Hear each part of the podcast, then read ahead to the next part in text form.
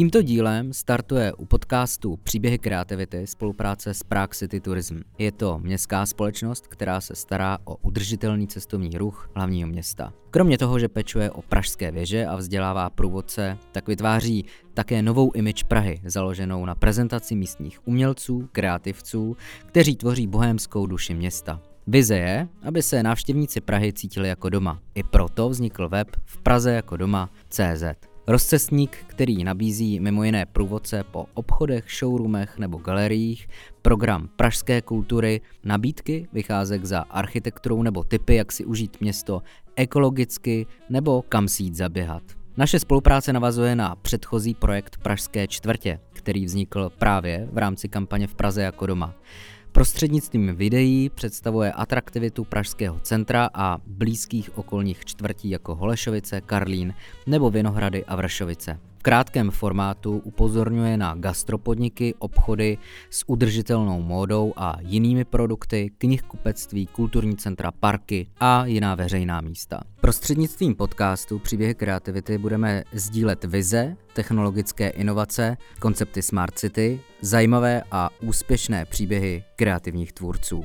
Děkuju Prague City Tourism za spolupráci a partnerství a v tomto dílu podcastu si budeme povídat s Markem Vrabcem, zakladatelem a šéfem festivalu Prague Sounds, respektive Struny podzimu, jak se donedávna festival jmenoval. Začátky festivalu v 90. letech ve spolupráci s kanceláří prezidenta Václava Havla umožnili spolu vytvářet pilíře kultivace českého kulturního prostředí pár let po revoluci. V rozhovoru s Markem se také bavíme o tom, jak vznikala v pozadí lockdownu světová událost, která se odehrála na povodí Vltavy, nebo jaký význam mají vyhlasné příběhy spojené s festivalem pro české hudebníky, samotný festival, ale i pro stát či město. Marku, vítám tě a moc děkuji, že jsi přišel do podcastu Příběhy kreativity a rád bych se poohlédl na úvod na začátky festivalu Struny podzimu. Píše se polovina 90. let, tobě je kolem 25 let a si u vzniku hudebního festivalu, který, jestli se nepletu, inicioval Václav Havel, respektive kancelář Václava Havla. Každopádně, jak vznikla tahle ta příležitost, jaký byl začátek a klidně to prosím zkus popsat i v kontextu doby. Hmm. No tak eh, především to byl příběh, který se už dneska nemůže stát, protože byly to 90. léta, že byla to, to ta éra toho, toho havlovského kultu úžasného, takových těch jeho spanělých jízdy, prostě se objevil někde na Moravě, zabušil a řekl, tady je Havel, že a lidi šíleli. A e, v této době já jsem e, měl po studiu konzervatoře, kde jsem zjistil hořkou skutečnost, že můj talent není takový, abych vlastně mohl dělat hudbu na té úrovni, jak jsem si přál, nebo jak jsem si vždycky snil, to znamená, tehdy jsem objevoval jazzmeny vrch Chica Corea, Keith Jarretta a Milesa Davise a tyhle ty úžasné kapely. A snil jsem o tom, že bych třeba takovou muziku eh, jednou hrál, ale prostě jsem pochopil, že nemám dost citlivý smysly na to, abych toho vlastně byl schopen. Takže jsem se, jak to šlo, přihlásil eh, na FAMu, kde otevřeli nový obor tehdy eh, po revoluci spojený s DAMu a, a, a z HAMu hudební management. Jo. Já jsem byl jeden z prvních studentů vlastně toho, toho oboru. Současně jsem začal pracovat na Prago koncertu, tehdy už teda po revoluci, pochopitelně předtím bych tam nikdy nevstoupil, ale začal jsem vlastně sbírat ty zkušenosti s tím, s tím managementem. E, začal jsem studovat na ty AMU a tam v jedné hodině managementu se zmínil náš tehdejší profesor, že údajně na hradě Eh, hledají někoho, kdo by tam dělal koncerty. Jo, že tam už je rozběhlý nějaký výstavní program, už tam byl takový tým, eh, tým, eh, který tam asi začal dělat výstavy. No a mně se prostě zatajil dech, teď jsem se koukal po těch spolužácích, jestli jako chápou, o co, o co se jedná, že hned teda poběžím na ten hrad se tam, se tam přihlásit. A to jsme pak udělali s kolegou Martinem Pechancem, jsme se o to místo ucházeli, no a prostě za pár týdnů jsme v ruce drželi tu kartičku vysněnou kancelář prezidenta republiky, což tehdy bylo úžasný ESO eh, v rukávu, který když se použilo v vhodnou chvíli, tak otevíralo lec jaký dveře. Ale to byly ty vedlejší bonusy toho. Já si myslím, že nejúžasnější na tom byla ta příležitost, to, že eh, v tomhle věku prakticky bez, bez zkušeností, jenom vlastně jakožto studenti eh, hudebního managementu jsme najednou dostali důvěru a takovou příležitost dělat na Pražském hradě v tomto úžasném areálu prakticky kdekoliv nás napadlo jakýkoliv koncerty. Eh, takže tam já jsem strávil potom eh, v této době Václava Havla 8 let. Eh, ty jsi říkal, že, jestli to, že to Václav Havel inicioval. To tak docela pravda není, protože to byla iniciativa spíš naše. My jsme prostě toužili. Dostali jsme tu příležitost tam dělat nějaké koncerty a víceméně otevírat ten zakletý zámek, to bylo to zadání, to bylo to, co jsme tam vnímali od prvního momentu, že vlastně Václav Havel chce, aby hrad byl kulturní a společenský centrum nejenom v kontextu Prahy, Evropy, ale prostě i světa a že se od nás chce, aby jsme dělali světové věci. To jsme tak nějak cítili, to bylo ve vzduchu, to nám dávalo ohromný elán, jako chuť do toho, bylo takový to grinderský, zakladatelský období, prostě, kdy jsme chtěli pro tu naši mladou republiku jako opravdu něco udělat, co po nás zůstane. To nás hnalo a postupně jsme získávali zkušenosti, a vyzkoušeli jsme si formát eh, festivalu, ještě než vznikly stuny podzimu, různých experimentálních eh, kousků.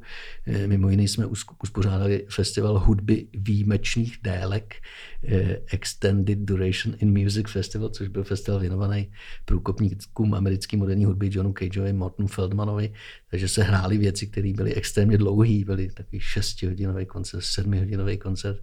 Tehdy jsme to dělali s Petrem Kotíkem, který dneska má úspěšný eh, dny eh, no, nový hudby v Ostravě, čili to byla taková, taková vlastně přelímka toho. A pak nám došlo, že vlastně chceme mít festival, že by si ten hrad novodobý hrad zasloužil něco, co se bude periodicky opakovat a tak nějak se postupně zrodila myšlenka založit festival, festival Struny podzimu, tehdy jsme se inspirovali Verlénovým veršem, když pláč strun pod zimem, jak sen tiše zní, to nám přišlo cool a říkali jsme si, odlišíme se vo všech těch pražských jára, pražských podzimů, což byl tehdy velký festival a začneme dělat prostě na hradě něco jiného. A tak se i stalo, postupně jsme získávali zkušenosti a velkým průlomem byl eh, tehdy koncert Gidona Kremera, který se mi podařilo domluvit v roce 95 který zahrál v Praze argentinský tango Astora Piazzoli, tehdy pro mě neznámý muziky. Eh, vím, jak jsem ten program strašně nechtěl, aby on ho změnil na poslední chvíli. Původně měl hrát nějaký klasický program a my jsme už měli všechno vytištěný a, a teď prostě, že, to, že, to, že bude hrát prostě Piazzo. Říkám, no to je, to, to, je, to je strašný, to, ne, co to je Piazzo a nějaký. A byl to naprosto fantastický koncert, který vlastně stylově nás poslal na určitou dráhu, eh, na který festival pak už se držel. Jako světový interpret, dokonalá interpretace, ale hudba, která je eh, neznámá nebo zatím nepříliš masově přijímaná, nebo je mimo trochu rámec toho, co se, co se očekává. Jo? Že klasický interpret najednou zahraje takovou muziku, která je spíš spojená s nějakým nějakýma tančírnama v Buenos Aires třeba. Takže to, byl, to byla úžasně stylotvorná zkušenost. Takže potom jsme začali už dělat ty koncerty, postupně jsme se osmělovali víc a víc, i když vlastně, když se dneska podívám zpátky v té hradní éry, do těch osmi let, co jsme tam strávili, tak jsme byli vlastně velmi konzervativní. Festival má každopádně o historii čtvrt století. Vzniká tedy s částečnou iniciativou Václava Havla, což e, samo o sobě vlastně je důkazem toho, že ta osobnost byla skutečně eh, významná, rozsévala ten kulturní život eh, v těch pilířích po celé zemi. Každopádně je to bohatá historie, jsou to, jsou to obrovský příběhy. Jeden za všechny příběh například Ondřeje Pivce s Gregory Portrem, to už je známý příběh, ale byl bych rád, kdyby si ho klidně i zmínil, ale zároveň mě zajímají i další příběhy, které stojí za tou historií hmm. festivalu Struny podzimu. Teď jsi zmínil příběh, který vlastně je pro nás velmi jako významný, velmi jsme se ním rádi chlubili a furt ještě chlubíme, protože si myslím, že to byla velká událost, co se, co se povedlo s Ondřejem a, a s Gregory Potrem, ale eh, když si jaksi lačný po příbězích, tak nemůžu, nemůžu vynechat eh, jeden velmi zásadní moment v tom, té existenci našeho festivalu, který vlastně nastal ve chvíli, kdy nastoupil eh, na prezidentský úřad nástupce Václava Havla Václav Klaus. A e, stalo se, jednoho dne, že jsem byl novému prezidentovi představen a domnívají se, že po osmi letech takové práce, eh, co jsme na hradě předváděli, že snad nemůže nový prezident mít proti nám námitek a co jiného by mohl potřebovat než to. Jaké bylo moje překvapení, když v tom osobním rozhovoru pan prezident mi sdělil, že tyto partizánské akce skončily. Jo? Čili to byl moment, kdy se mi zhroutil svět, nebo při nejmenším 8 let práce, kdy mi jako došlo, že to všechno, všechno končí a to byl obrovský zlom. Na druhou stranu za něj dneska jsem vděčný, protože jsme se samozřejmě stejně dřív nebo později potřebovali vymanit z toho neflexibilního aparátu příspěvkové organizace eh, kanceláře prezidenta republiky, kde spousta věcí bylo problémem a pro ten další růst festivalu vlastně to byla správná věc. Takže my jsme se osamostatnili, museli jsme najít nový partnery, museli jsme úplně povstat vlastně znovu z popela, přesunuli jsme se do podhradí nový sály a tak dále.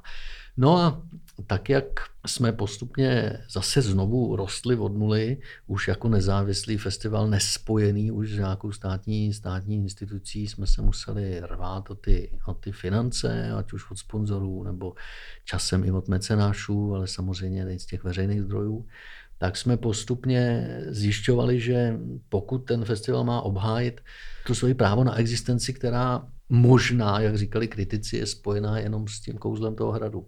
Takže jsme eh, vlastně dospěli k tomu závěru, že co budeme dělat teď, musí být unikátní. Musí to být pokud možno premiéra, eh, která umělce, který tady nikdy, nikdy nebyl, nebo tady zahrát něco, co nikdy, nikdy nezaznělo, nebo ho dát dohromady s někým, s kým nikdy nehrál. Samozřejmě cesta ta, toho nej, největšího odporu, ta, ta nejsložitější, nejkomplikovanější, nejdražší, ale eh, myslím si, že cesta pro nás správná, protože eh, se nám podařilo tehdy po asi o sedmi letech, no, možná to bylo mín trošku, jednání sem dostat eh, Bobby McFerrina, což vlastně byl jeden z těch umělců na tom našem vyšlistu, o kterém jsem věděl, že tady nikdy nebyl a podařilo se mi s tím jeho newyorským managementem jednat, jednat tak dlouho, až prostě se, jsme získali tu možnost mu tady ty koncerty uspořádat. No a e, to byl moment, který nám dodal hodně sebevědomí a byl tam vlastně během toho jeho e, koncertu tady v Praze několik situací, kdy, e, kdy jsem si uvědomil, že tohle je ta cesta, kdy jsme měli možnost Bobby mu představit český muzikanty, který by si s ním zaimprovizovali. A jsme vsadili na Dana Bartu tehdy, i na Ivu, Ivu Bytovou pak a byl to naprosto fantastický moment. Někde ta improvizace jejich je, kterou absolutně neměl Dan šanci si s Bobem vyzkoušet, protože on prostě zkoušet odmítl jo, na té odpolední zkoušce. A když se Dan pořád jako dotazoval, co bude, jsem říkal, no já začnu a ty se přidáš. Nebo v obráceně. no a takhle to, takhle to opravdu bylo a zastavil se čas a stal se zázrak a bylo to nádherný. A jsem říkal, to je pro nás cesta, prostě je to riskantní, ta nejriskantnější, co může být, protože to v řadě případů nevíde, nebo nemusí to být, jo. Ale eh, rozhodli jsme se jít touhle cestou a začít spojovat umělce, světový umělce, eh, který jsme se snažili přesvědčit, aby v některých případech vystoupili s českým umělcem, u kterého jsme si mysleli nebo věřili, že na to prostě má. A to byl případ Ondry Pivce, který já jsem dlouho sledoval.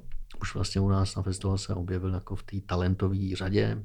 Potom to zabalil a zmizel do Ameriky a tam za ním jezdil a viděl jsem, pamatuju, jak tam, jak tam dřel a jak prostě na té palandě tom těsném brooklynském bytě, taky jsem tam spal na té nafukovací madraci pod varhanama složený, jak, jak jako dře na sobě, jak eh, dělá eh, si repertoár na tu nedělní bohoslužbu a jak ohromně roste. A mm, takže pak, když jsme měli eh, možnost tady poprvé představit Gregory Portra, tak když pak jsme ho přiváželi po druhý, tak jsme ho strašně lámali, přemlouvali, aby, aby s tímhle klukem, který s okolností žije, žije v New Yorku, a aby spolu zahráli a aby spolu zahráli aspoň jednu věc. A samozřejmě to je věc, kterou vám ten management nikdy nepodpoří, protože je to pro ně komplikace a co, jak kam by přišli, kdyby v každém městě, kde zastavili, měli hrát s nějakým klukem e, cizím v kapele. Jo. Čili bylo to dost, dost náročný, bylo tam mnoho trapných chvilek a, a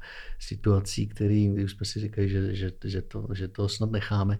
Pamatuju si na takovou jednu v New Yorkském klubu Poison Rouge, kdy tam Gregory hrál a my jsme tam přišli do toho zákulisí s tím Ondrou a říkám, Gregory, to je, to je Ondra, to je teďka víš, jak jedeš do Prahy hrát, tak on by si za, takový ticho bylo.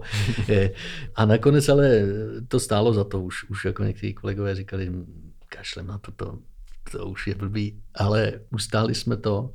No a Ondrovi to změnilo život, prostě ta chvíle, kdy si spolu zahráli.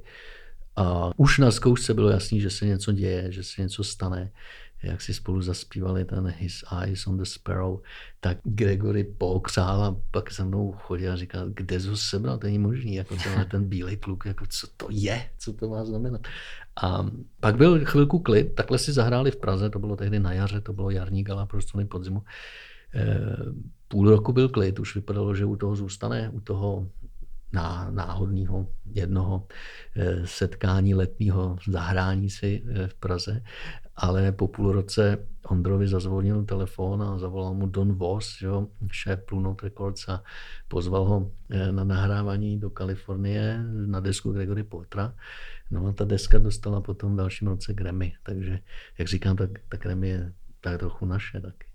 Já bych chtěl vlastně zdůraznit ty příběhy, protože jsou to prostě nehmotné věci, které málo kdo dokáže chápat v kontextu toho, co se vlastně jakoby děje celkově.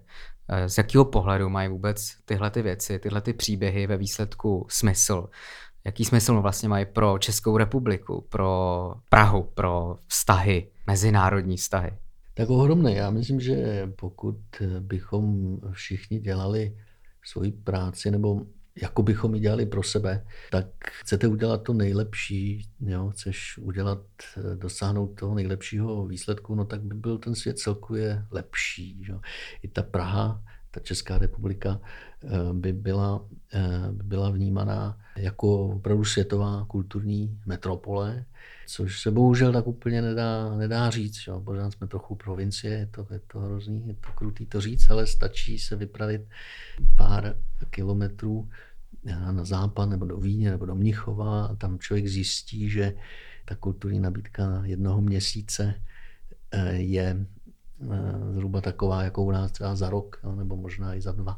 Samozřejmě je to daný tou vyspělostí, kulturností, solventností eh, toho národa. A s tímhle samozřejmě bojujeme, ale my jsme vždycky toužili jako dělat festival nejenom metropolitní, ale taky vlastně jako kosmopolitní a, a světový. A vždycky nás hlavně zajímal ten, ten obsah, ten výsledek a to všechno ostatní nějak potom přišlo samo sebou. Jo.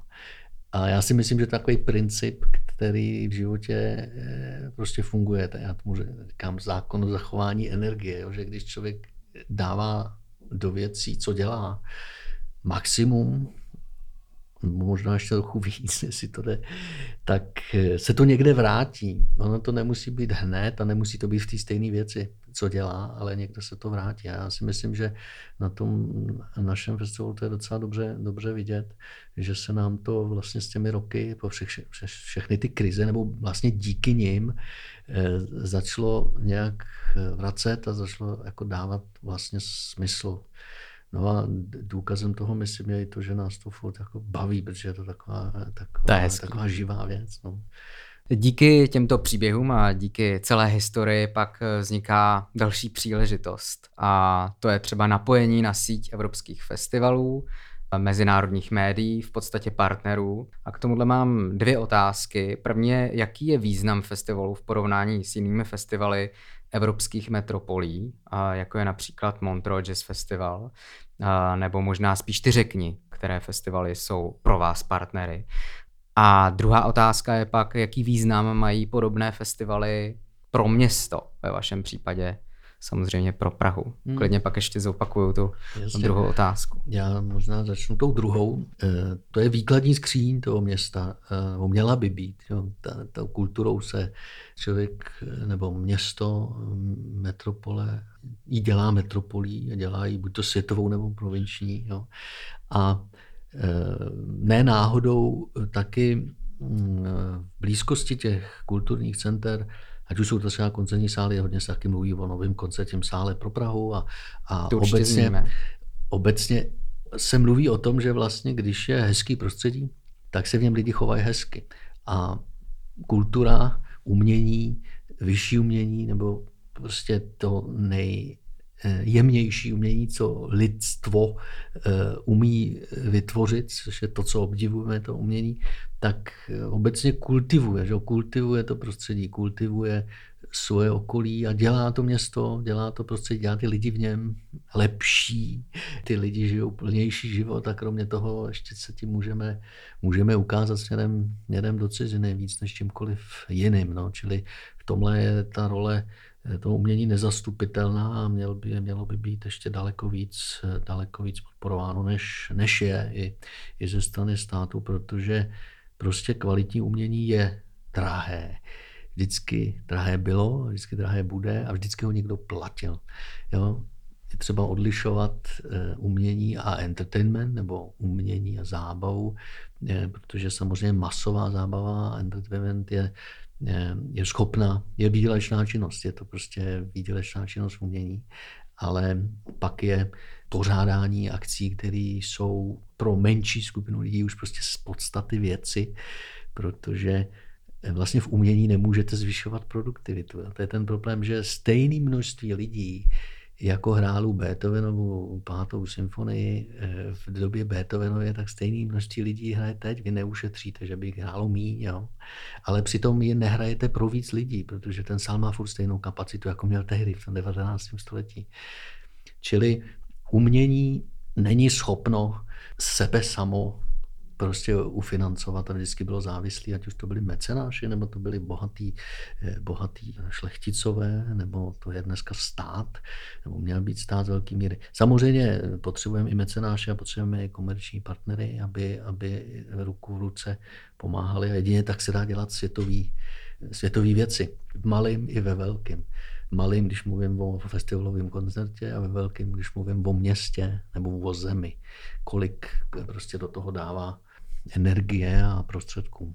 A zpátky teda ještě k té první otázce, jaký vlastně význam má festival Prague Sounds v porovnání s evropskými festivaly typu Montreux Jazz jsem zmínil, ale je to opravdu jen příklad a vlastně vůbec nevím, jestli spadá do podobné kategorie třeba. Tak určitě je to slavný festival, velmi, velmi rezonuje eh, mezinárodně. Tom si myslím, že máme ještě, ještě rezervy a konec konců jsem tady dnes u tebe den poté, co jsem se odhodlal po 25 letech existence festivalu pod názvem Struny podzimu ke změně názvu festivalu. A jeden z důvodů byl i ten, že si myslím, že ten nový název, který zní Prague Sounds, oproti tedy strunám podzimu, kterými jsme byli známi 25 let, že i ten název nám pomůže v tom dál rozvíjet to, to, to name recognition, to, to, to mezinárodní známost toho, toho festivalu eh, společně s tím výjimečným obsahem, protože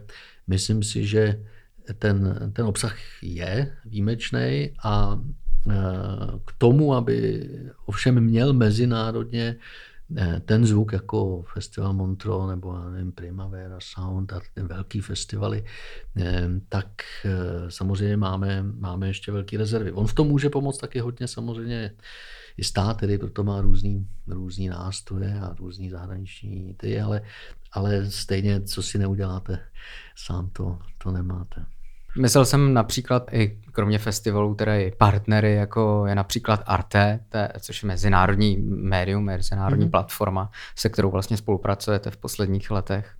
Tak to samozřejmě je určitě skvělý partner, to, to máš pravdu. To je, to, k tomu nám otevřelo cestu ehm, ta příležitost, které jsme se dotkli, eh, nebo si zmínil, eh, nebo já to možná uvedu nebo upřesním, co se stalo, že všichni víme, co se stalo před dvěma lety. Nastala covidová uzávěra a všichni jsme si mysleli, že jsme už asi skončili a že už na, na věky budeme jenom vysílat z obyváčku.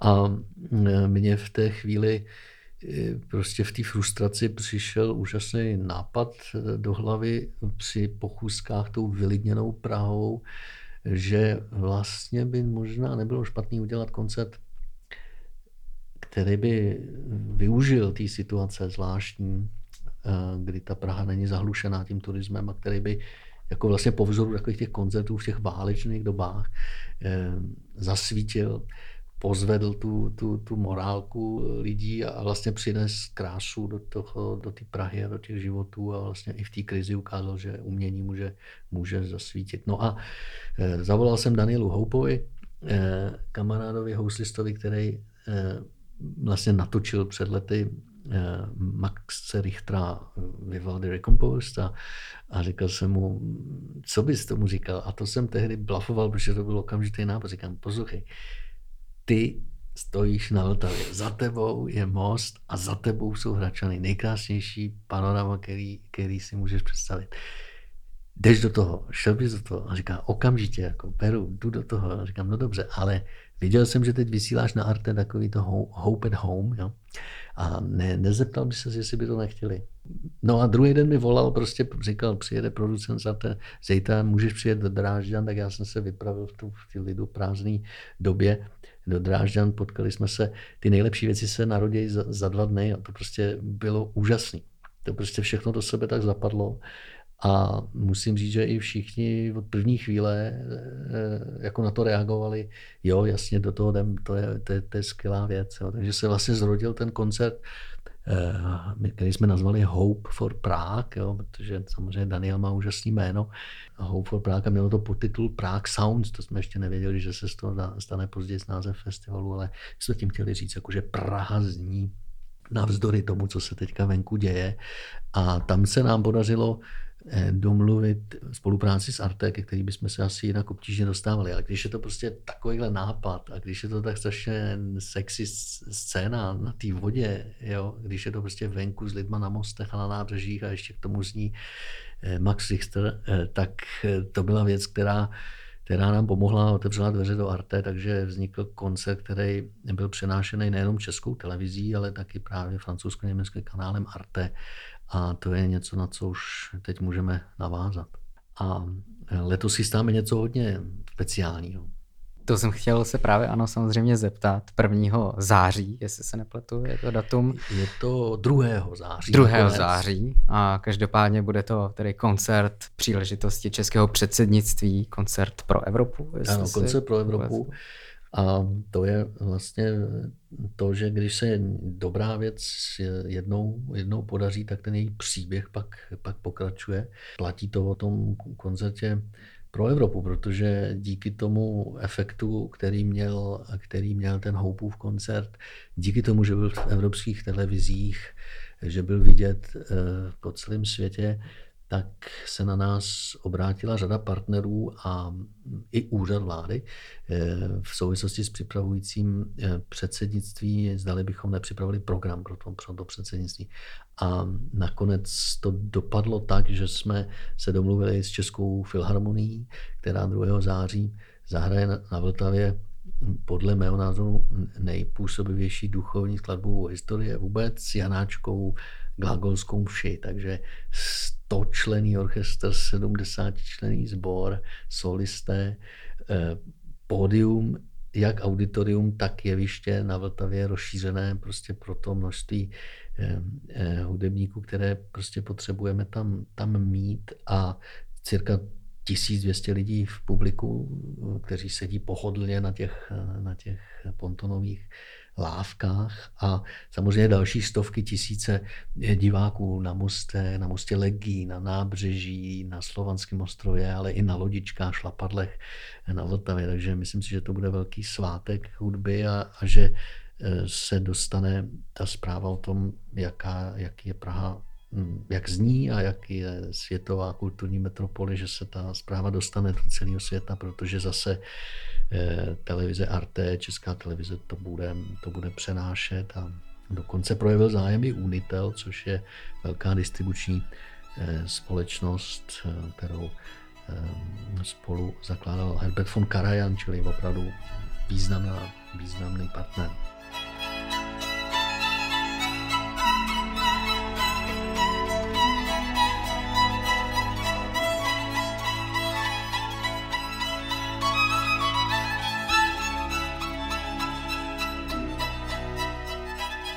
Když byla řeč o Danielu Houpovi, který nahrál pro německého skladatele Maxe Richtera jeho upravenou kompozici Vivaldiho čtveroročního období, rád bych upozornil na takzvanou novou vlnu moderní klasické hudby nebo také neoklasické hudby. Kromě Maxe Richtera jsou to skladatelé a skladatelky jako například islandští Johan Johansson, Olafur Arnalds nebo Hildur Godnadottir, ale také Nils Fram, Hany Arany, Joe Beaving, Hauška, Dustin O'Halloran nebo Sophie Hutchings.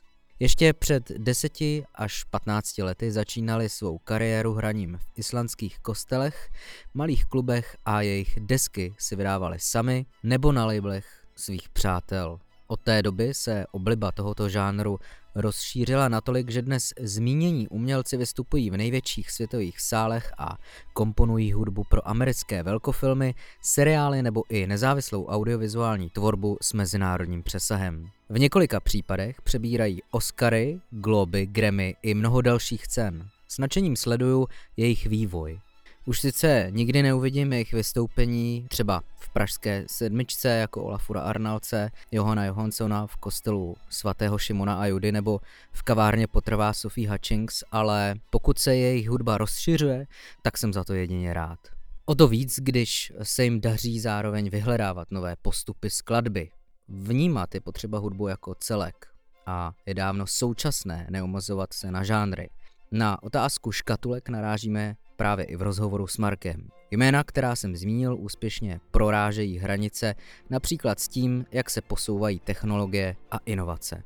A to je kombinace napříč kulturního a kreativního průmyslu. Výchozím bodem je ale kreativita. A pak, pak jsou příběhy. Na závěr vsuvky ještě jedna malá domů. Lokální autory z této oblasti představuje projekt Moderna, kulturní platformy Good Good, a představuje je v nekoncertních prostorech architektury z období modernismu, například ve Vinternicově vile, z části symbolicky, protože zmíněné tvůrce a architekty spojuje právě inovativní přístup ke svému umění.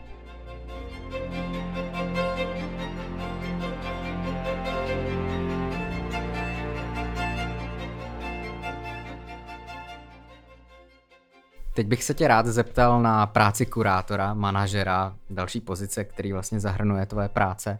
Klidně i zase můžeme jít trošku do historie. Jak se tvoje práce vyvíjela a kde se teď tvoje role uměleckého ředitele, toho kurátora nachází? Určitě ta práce se významně proměnila. V těch hradních letech jsme dělali úplně všechno v podstatě ve dvou, ve dvou lidech, což ale na druhou stranu zase bylo strašně užitečný v tom, že si člověk uvědomil a naučil eh, všechny ty profese v malým, jo? že dělat PR nebo hmm. kampaň znamenalo roznášet Ačkové stojky po eh, hradních nádvořích a lepit na ně plagát. Jo? Eh, péče o umělce znamenalo vyzvedávat ho na letišti a, a vozit ho z hotelu na, na zkoušku a, a, a tak dále. A samozřejmě se tvořil i ten program a řešilo se, co se, co se, co se bude hrát a tak dále. Čili byla taková jako velmi komplexní činnost, ale byli jsme na to v podstatě jenom, jenom dva.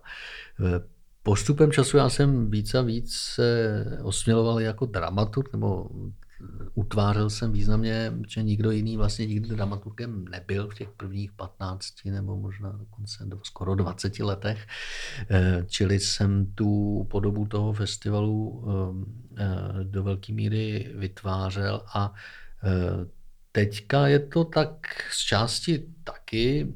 My máme takovou uměleckou radu, Eh, jejíž já jsem hm, teda jako předsedou, dejme tomu, ale jsme tam tři. Jo, je tam ještě Guy Borg, eh, vlastně rodilý eh, angličan, takový velký bojovník proti provincionismu a, a člověk s ohromným nadhledem, který objevil spoustu talentů, umělců, počínaje Gregory Potrem po Ghost Poeta třeba, který Young Fathers, který prostě přivedl k nám, nebo mě na ně upozornil a my jsme je pak, pak přivezli a je tam taky Willem Spilka, který zase je ohromně erudovaný v té jazzové oblasti.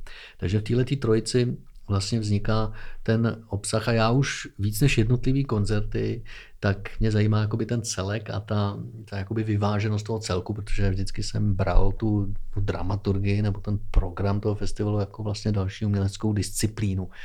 Jo, že ta věc musí dávat, ten festival musí dávat smysl taky jako celek, aby to nebyla jenom nějaká, nějaký sled náhodných koncertů. Takže víc si dneska, pokud se ptáš, v čem je rozdíl té práce, tak nedělám tolik té té detailní práce, ale víc jakoby hlídám si ten, ten celek a současně si snažím zbavovat té operativy nebo té administrativy, který je strašně moc a e, v téhle práci bohužel je jich 90%. On si člověk řekne umělecký ředitel, no ale on to je, to je e, z 90% úředničina. Říká moje e, někdy ironická až sarkastická maminka, která říká, No, která eh, jako hrozně těžce nese to, že nejsem hudebník.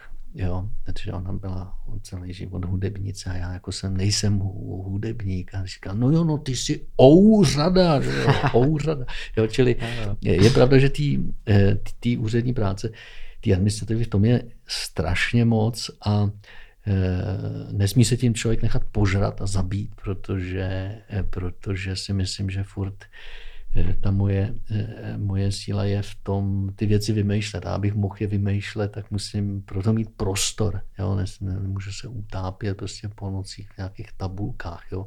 což se teda bohužel taky někdy děje, ale prostě ty nápady nejlepší přijdou většinou ve chvíli, kdy člověk nějak okysličí ten, ten mozek.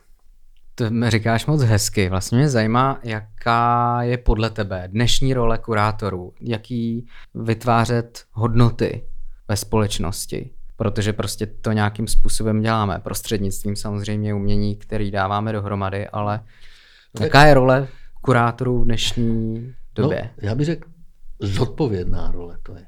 Protože vybíráš z toho množství toho, co je, z věcí, které jsou nekvalitní, špičkový, průměrný, podřadný, něco, co se stavíš do nějakého celku, ať už je to festival nebo výstava nebo jiná, jiná forma, a říkáš, tohle je umění, tohle je to, co stojí za tu, za tu pozornost. A to je to, co eh, jako by časem mělo být nějakým kánonem. Že?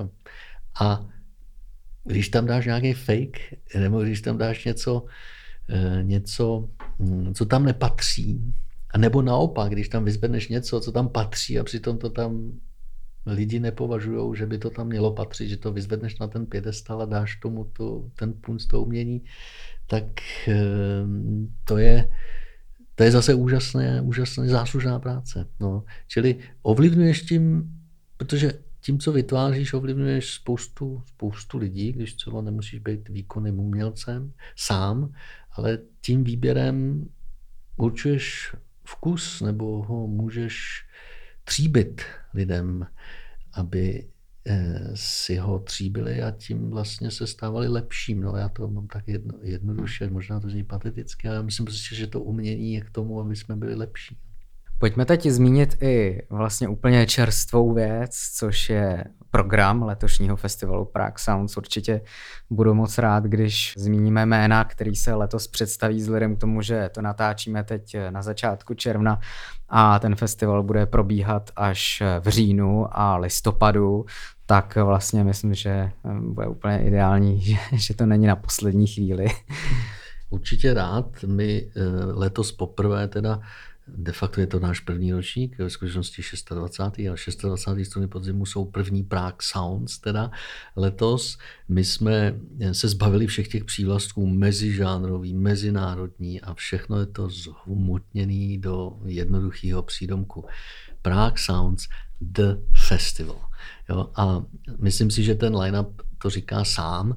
Ehm, já ho tady mám před sebou. Ehm, letos přijede Nils Fram Laura Vula, přijede kvarteto hvězdný Joshua Redmana s Meldauem, McBridem a, Bladem, um, americká kapela Snarky Puppy, um, mandolinista Chris Steely, přijede z Británie Ghost Poet, kterýho jsem zmiňoval, uh, Jiří Stivín, fenomén, oslaví 80 v Rudolfinu, No a pak je tady muzikant z oblasti mezi, mezi eh, hip-hopem a jazzem a avantgardou Mackay McCraven, úžasný eh, bubeník a pak eh, berlínský akustický techno Brand Brauer Frick Ensemble, to bude v Doxu. Tak myslím si, že to je krásně, že ten program krásně ilustruje to, co, to, co se festival Struny podzimu, dneska Prague Sounds, celá ta léta snaží, máme z toho radost. Kam vlastně i se třeba chystá do budoucnosti, protože to spektrum těch věcí si myslím, že fakt je nádherně poskládaný. Možná se vlastně právě teď budeme mluvit trošku o té budoucnosti a chci se zeptat na vlastně finanční stránku festivalu, protože festivaly podobného druhu se, jak už si i sám zmínil, neobejdou bez finanční podpory mnoha zdrojů a těmi hlavními jsou stát, město a samozřejmě donátoři, respektive nebo mecenáši. A festival existuje už 25 let a ty soukromé zdroje se pochopitelně v průběhu let mění, ale zajímá mě, Jaký je tvůj pohled eh, na budoucnost vlastně téhletý podpory? Je dost možný, že prostě třeba nebudou finance na podobné aktivity, ať už ze strany státu, ať už ze strany města. Zajímá mě vlastně, jestli tohle to vůbec řešíš, jestli jsou to nějaké tvoje myšlenky, kterými se zabýváš a jestli jakoby dokážeš i v horizontu několika let předpovědět, jakým způsobem tohle to bude fungovat. Zabývám se tím, bohužel jsem se tím musel uh, zabývat v posledních letech jako víc, než bych si přál, ale um, nakonec jsem v tom našel určitý zalíbení a, a vlastně jsem zjistil, že když člověk je de facto sám tím, kdo je nositelem toho festivalu, takže to není zas až tak obtížný ty partnery vlastně najít, nebo to financování najít. Jo, to zase je o tom, o čem jsem mluvil před chvilkou, že když člověk má něco, čemu věří, co myslí, že je výjimečný nebo unikátní, tak se na to nakonec ty peníze vždycky, vždycky myslím najdou, nebo tak jsem to měl, a nebo zvyk jsem si za těch 25 let, že že prostě je období, údobí roku, kdy jsem minus 5 milionů, je období, kdy jsem minus 7, a, ale pak zase minus dva, pak minus jeden a nakonec, že to vždycky nějak dopadne a ještě zatím do těch tepláků mě nedostali, jo, ještě v tom prosinci, když končí rok, nebo, nebo v lednu. Takže jsme to vždycky nějak eh, vybrali, jako tu, tu zatáčku a eh, naučil jsem se s tím žít, eh, že v tu chvíli, že člověk nemůže si myslet, že má na penízky na hromadě a teď ti začne utrácet. Ale je to tak, že už je dávno utratil a ještě nemá ani desetinu těch peněz, ale na to si člověk zvykne a postupně jsem eh, si udělal takový interní cíl, že máme takový princip, že 5x20 je 100, že? takže 20% stupný, eh, víc to nepokraje, jsme vyprodaný, ale prostě ta kupní síla je, jaká je a ty, ty náklady těch věcí, co děláme, jsou velký. Eh, I ty sály, co platíme a tak. Ehm, čili 20% stupný, 20% město, 20% ministerstvo, 20% eh, mecenáši, a to už jsem na stu, myslím, ne, mecenáši a partneři. No prostě tohle mi docela, docela funguje, musí se to, jak se říká vždycky v tom finanční, že diverzifikovat riziko, no prostě tak, aby když jedno vypadne, tak aby něco furt, furt zůstalo. No a tohle si myslím, že je princip eh, společně s nějakým dlouhodobým strategickým plánováním, ale plánujte strategicky dlouhodobě, když vám ministerstvo sdělí, kolik vám dá peněz eh, v květnu aktuálního roku. A nedej bože, naštěstí ještě náš festival je na podzim, ale jsou případy kolegů festivalů, kteří třeba jsou v únoru a ty to dělají úplně totálně na dluh. Jo. A to jsou strašní stavy. Jo. Nejhorší je ta nepředvídatelnost eh, těch, eh, těch peněz, který dostanete, že, jo, že nevíš prostě, jestli vůbec dostaneš. Jo. To, to je ta věc, eh, která dlouhodobě se v dialogu s tím ministerstvem i konec konců s městem a s těmi grantovými komisema jako řeší, aby, eh, aby se to zlepšilo. Třeba Praha už má docela systém teďka, myslím, myslím dobrý.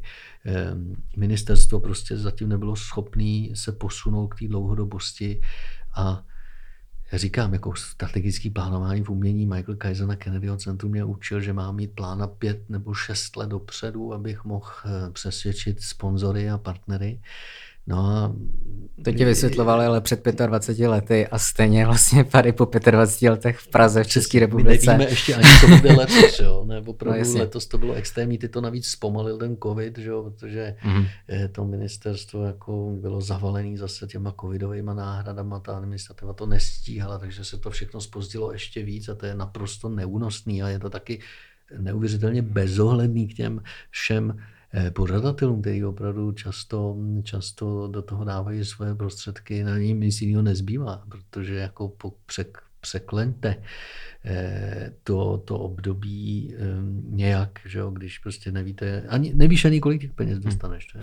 Nezbývá než optimismus, ale zajímá mě, jestli vlastně i ta část toho donátorství, toho mecenářství, která je samozřejmě v státech na západě, daleko rozšířenější, má úplně daleko jiný charakter a tradici, tak jestli se něco podobného, jestli něco jako, podobného nastane tady, já, já s tom jak vidíš tak, ten posun?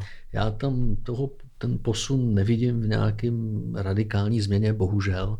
Myslím si, že se to bude tak postupně eh, vyvíjet. Chvilku to bude lepší, chvilku to bude horší. Bohužel ne, není vůle, a to, to považuji za, za jako chybu nebo nedostatek toho systému, není vlastně vůle rozdělit a rozlišit, oddělit zrno od plev nebo oddělit skutečnou kvalitu, skutečně hodnotné věci, které by měly dostat mnohonásobně víc peněz, protože to jsou ty výstavy, to, jsou, to je ta výkladní skříň. Jo.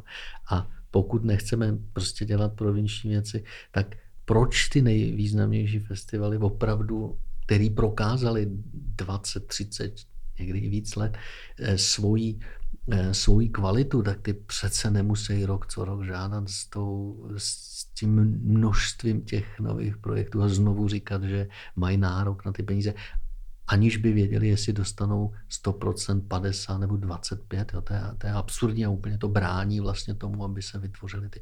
Na druhou stranu musíme i ty nové věci dát jim šanci pokud jsou kvalitní, se prosadit. Jo? Ne, ono to tak jednoduchý není. Ono teď, kdyby někdo řekl tobě nebo mě, tak máš čistý papír vymyslit ten systém, aby byl spravedlivý, taky bychom si s tím doslámali hlavu. Mám dvě poslední otázky. A před pár dny byl vyhlášen vítěz konceptu na výstavbu Vltavské filharmonie. A vyhrálo dánské studio Big Björka Engelse, což je aktuálně jeden z těch top pět architektů v současnosti, taková doplňující informace. I když je to pouze v uvozovkách vyhlášení vítěze mezinárodní soutěže, tak je to ale zcela určitě milník pro vývoj nejen pražské architektury, ale i kultury a řekl bych i společnosti. Jak to vnímáš ty, jako člověk, který se dost usilovně snaží o pozvednutí kulturního života v Praze? Jednoznačně je jako jen houšť a, a je to první, první vlaštovka. Bohužel to bude trvat minimálně 10 let, než ten sál vznikne, ale měl vzniknout dávno. Je to skandální, že, že tady prostě 100 let se ne, nepostavil pořádně eh, jako sál. Eh, samozřejmě nepočítám třeba Fórum Karlín, dobře, ale, ale jako sál s tím statutem toho velkého, velkého stánku, jako používáme Rudolfinum nebo obecní dům, prostě stavby prostě z 19. století v podstatě. Takže to je úžasný, hrozně tomu fandím a měly by takových eh, staveb vzniknout, ale ještě víc, jo, protože samozřejmě eh, je to, je to úžasný a světová architektura do Prahy patří zoufalem, tady chybí, zoufale se staví málo moderní architektury, nejsou vůbec eh, projekty odvážný a nejsme skanzen přece. Jo, pokud chceme mít živý město, musí tady takovéhle věci vznikat. Takže... Co to znamená pro kulturu a společnost, tahle ta stavba? No je to skvělý. Ten koncertní sál prostě skultivuje celou tu čtvrť, čili oživí a, a moc se na to těším. Bude to nebo to je úžasný. Očistí, kultivuje, pozvedne, to je, to je to, co umí jenom umění. Jazz a klasická hudba je vnímána institucionálně a širokou veřejností jako takzvaná vyšší kultura v úvozovkách jako reprezentativní hudba. To je samozřejmě pochopitelné vzhledem k dlouholeté tradici a historickým odkazům. V posledních desítkách let je ale hudba obrovské spektrum, které rozšiřuje, diverzifikuje a posouvá se současně s vývojem technologií. Současnost už jsme zmínili, ale jak nahlížíš na budoucnost v horizontu několika desítek let eh, na oblast jazzu a klasické hudby? Jak se podle tebe bude vyvíjet i ve vztahu společnosti a právě třeba klasické hudby nebo jazzu? Já si myslím, že jako žánry jako klasická hudba a ty jmenuješ i jazz jako už vlastně tradiční, dá se říct konzervativní eh, žánr, což eh, do jisté míry je pravda, byť jako jazz má různý, různý podoby a tak, ale eh, ty tu budou vždycky, klasická hudba, festivaly klasické hudby, tady budou vždycky festivaly staré hudby, tady budou, budou vždycky, protože to jsou prostě nadčasové hodnoty, eh, které mm, prostě jsou nespochybnitelné. Je to, jak když jdeš na starý mistry eh, na výstavu a prostě obdivuješ Monu Lízu nebo, nebo ve Cvingru prostě eh, starý, starý italský malíství. Je, a to je stejný. A pochopitelně mění se to v té soudobí tvorbě, eh, kdy se dostávají na ten pědestal, kdy se vlastně dostávají do těch, do těch eh, institucí, do toho svatostánku umění typu té nové filharmonie, kdy se tam, nebo galerii, kdy se tam vlastně dostávají věci, které tam jakoby dřív nepatřily, kdy najednou platí to i o výstavním životě, ale třeba kdy my rádi třeba bereme hip-hop a, a jakoby posuneme ho na ten pědestal a řekneme, tohle je umění, tohle je muzika, eh, která má, snese ty nejvyšší parametry. Včera jsme hráli na festivalu eh, solový světy Johana Sebastiana Bacha a, a, a zítra zahrajou De La Soul. Jo? Jako, to, to, nás na to vždycky bavilo a myslím si, že ta diverzifikace eh, toho, ty nabídky bude, bude jako probíhat a dostávat se tam žánry a věci, který, o kterých dřív nebylo ani, ani pomyšlení, že, že by tam patřili, což je super, což je dobře. Eh, mimochodem Nils Fram je taky dobrá ukázka takového nového fenoménu eh, věci, která vlastně vyrostla jakoby z, malý, z malých klubů eh, a vlastně vrostla a vlastně dobila ty největší koncertní sály a získává obrovský publikum a Přitom to klasický publikum se na to dívá skrz prsty a říká, že to je příliš eh, primitivní, jednoduchý nebo jaký, ale eh, prostě stvrzuje to svoje, svoje kvality. Čili jako ta, ta pestrost si myslím, že se, že se bude rozšiřovat. To je ta cesta. Marku, díky moc krát za rozhovor a držím palce s festivalem Prague Sounds. Díky. Já, já Pierre, děkuji za pozvání.